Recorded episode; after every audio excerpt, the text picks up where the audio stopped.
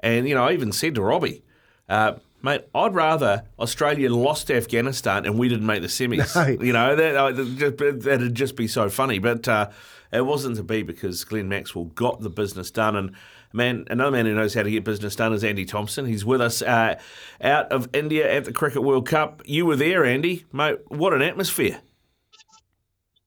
Mate, g'day guys. I've just left the ground walking uh, down the main road in Mumbai. I think it's 10.30, 11 o'clock here at night. Um, I've never seen anything like it. I have never seen an inning. Glenn Maxwell. They were 94 for seven. He was out twice. He couldn't walk, and he scored a double hundred. His partner, uh, Cummins, got 12 in their double hundred run partnership and he was just standing and delivering and hitting the cricket ball like I have never, ever, ever seen. Possibly, and we'll wait for the scribes to do this, mate. Probably, possibly, most likely the best uh, ODI double hundred hundred ever. Maybe the best innings ever. I don't know. I mean, I'm probably a little bit emotional because I was just there and watched it, but until you saw just how crippled he actually was, one shot in particular stands out. He just stood didn't move a muscle and just bludgeoned the ball for four straight past the bowler. A couple of balls later, he just um, reverse flicked it for six without moving. I mean, go and watch the highlights of this innings and just marvel at the sheer brilliance. And I was like you, I was like you, Ricardo. I, I went to the game to support Afghanistan to thrash Aussie. Unfortunately, the the way the things are looking, you know, we need we needed Aussie to win that game. At 94 for seven, she was all over as far as I could tell. But man, what an innings!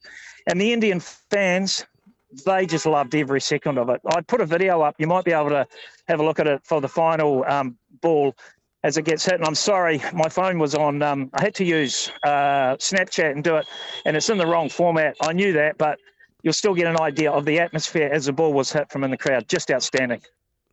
Mate, yeah, I mean, it was it was superb watching. You said he was out twice. He was dropped on 33 as well. Boy, I, I remember was it Lance Klusener? They said to him, "You mate, you just dropped the World Cup, the Aussies." That was that was one of those moments, wasn't it?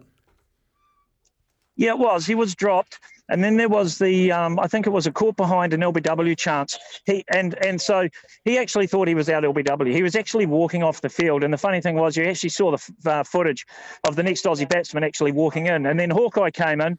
And the ball bounced over the stumps and was missing. No one in the stadium actually believed that was true, to be honest. I mean, you know, we, we saw the ball. That didn't go that high.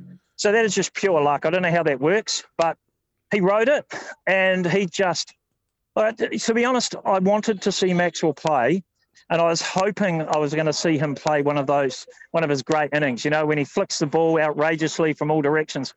No idea I was going to witness that. No idea at all um, that we were going to just watch a game like that and have that sort of result.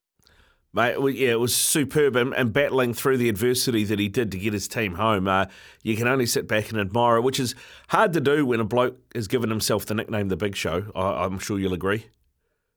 Oh, mate, he is the big show, and he can call himself all that he likes, as far as I'm concerned. Yeah, I don't know what was showed on TV, but he did the full Mark Richardson, you know, running along and then actually cramped up towards the end of the run, nearly took out the, um, nearly took out slip, and basically fell down like he had been shot. Uh, and I th- we actually thought at that point he might not continue. But uh, yeah, picked himself up. Um, there was a couple of overs where they bowled maidens towards uh, to Cummins, just so he had a chance just to um, get himself back together again. And then you could see him slowly starting to gather a little bit of strength. And then he started to take the odd single. And then, yeah, it was that there, there was a sense of inevitability out about it. We are actually talking amongst ourselves. We said, look, if they can get this to 100, this was when they were you know, 200 behind. If they can get this to 100, they could be a chance. Then it got to 50, and I was just, look, they've got this. This, that they, there's no way.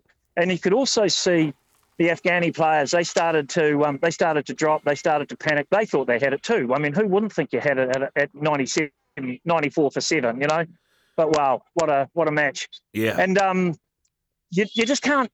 I can't explain what it's being like. What in Wankhede Stadium in in Mumbai watching a game like that in that stadium with those wonderful, wonderful Indian fans. And everything you see on TV and you hear about the Indian fans is true. I'll tell you one thing about it. They're the most fairest fans that I've ever seen in any sport.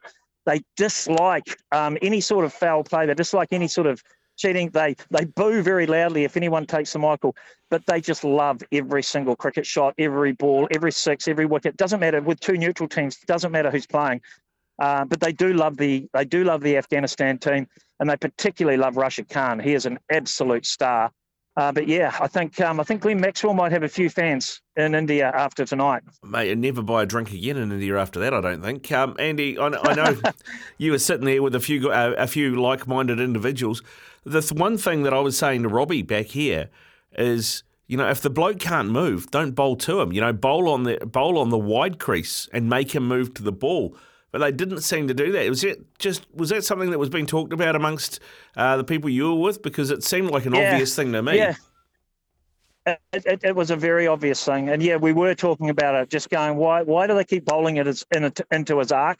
Because he literally, as you, as you said, he couldn't move his feet. Uh, they weren't trying anything. It's almost like they were just shell shocked and devoid of ideas of, of how to how to cope with it.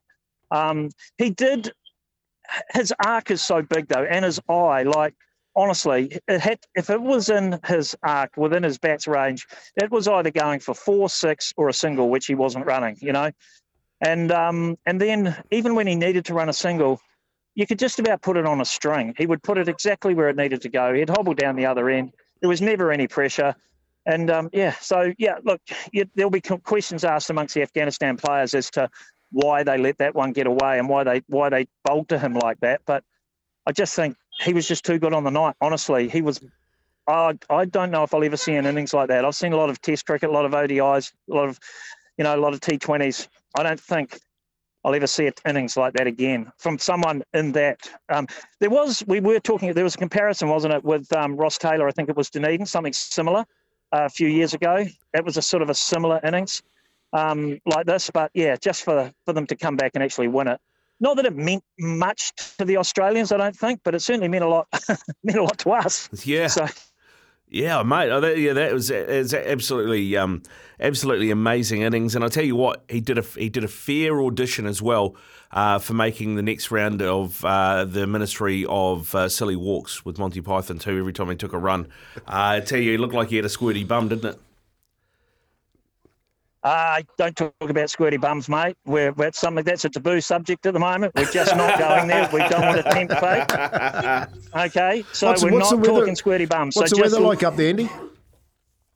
Mate, it's a glorious 32 degrees. It's half past 11. Sultry, um, humid evening. Uh, it is a it's it is absolutely magnificent. Uh, the thing is, I don't know. You, know, you guys have probably never been to Wankhede Stadium. You probably watched the Mumbai Indians and the uh, the IPL. Uh, it's a it's you okay. Here's the thing: you guys have both been in the Millard stand, right? Yeah. In an athletic park back in the day. Yeah. You, that's where we were. We're at the top of the Millard stand, and that's what it was like. You're actually there's only about 30 meters of actual grandstand uh, away from the, so you're literally on top of the ground looking down. It was the magnificent stadium uh, to watch.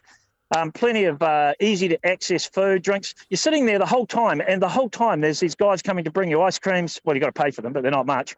Um, ice creams, pizza, chips, um, Indian food if you want it. Uh, it's all there. Not a beer though. Not one beer. They're dry. Every stadium is dry. So wow, uh, that's taken a little bit of getting used to, but um, yeah. Yeah, we're well, well and truly into it now. Good stuff, Getting Andy. Used to that. We'll, we'll let you go, mate. Appreciate you coming on after such a big day. Uh, this this cross from Andy Thompson brought to you by Imodium, by the sounds of things. Go well, mate, and uh, enjoy the rest of your trip. I'm getting a bit low on it. Can someone send me a courier back, please? We'll do. We'll ship it straight out. Thanks to Chemist Warehouse. They'll, they'll, they'll get it to you, mate. No worry about that. Uh, good stuff. Thank you yeah, very yeah, much, good. Andy. Yep. Yeah, Cheers, guys. Have a good one. We're off to uh, Sri Lanka, uh, Sri Lanka, um, New Zealand on Thursday down in Bangalore. So um, looking forward to that. And then on the Big Bird home on Friday, Friday yeah, afternoon. So, mate, mate do your yeah. do your anti rain dance. We don't need any rain down there. Good stuff, Andy. Go well, mate. No. Travel safe. Cheers, guys.